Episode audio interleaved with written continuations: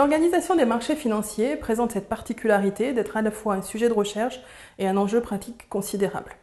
Marché continu ou dirigé par les prix ou dirigé par les ordres, marché d'enchères, marché de fixing, aucune organisation n'est de manière définitive optimale. Dans un contexte de concurrence très vive, la qualité d'un marché financier est un élément déterminant de sa compétitivité et de son attrait.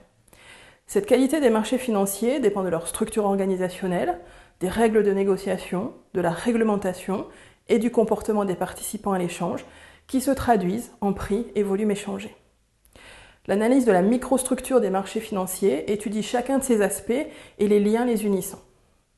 Les sujets de discussion sont très larges et soulèvent des questions importantes. Par exemple, comment se forment les prix? Par quels canaux l'information est-elle prise en compte par les marchés? Qu'est-ce que la liquidité? Quelles sont les conséquences de l'organisation du marché sur les prix? Ces questions recouvrent plusieurs concepts. Tout d'abord, un marché est transparent si l'information quant à la dernière transaction, prix et volume, et quant aux cotations proposées actuellement sont disponibles pour tous en temps réel.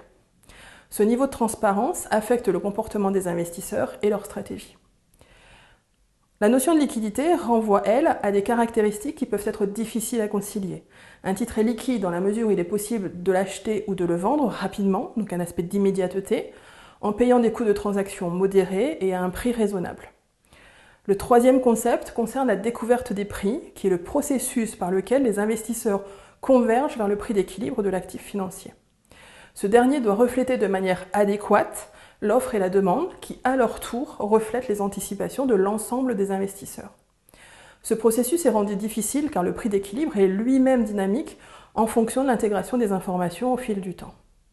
Par ailleurs, cette consolidation du flux d'ordre s'entend à la fois sur un plan géographique, négociation centralisée sur une seule place ou un seul système, et sur le plan temporel, consolidation des ordres à un ou plusieurs moments dans la séance, ou même cotation continue. Enfin, les coûts de transaction recouvrent des coûts techniques liés au routage, à l'exécution au règlement des ordres et aussi à la livraison des titres, mais aussi les coûts résultant de facteurs économiques tels que la liquidité, le comportement des investisseurs, les asymétries d'information ou le mode d'organisation des transactions.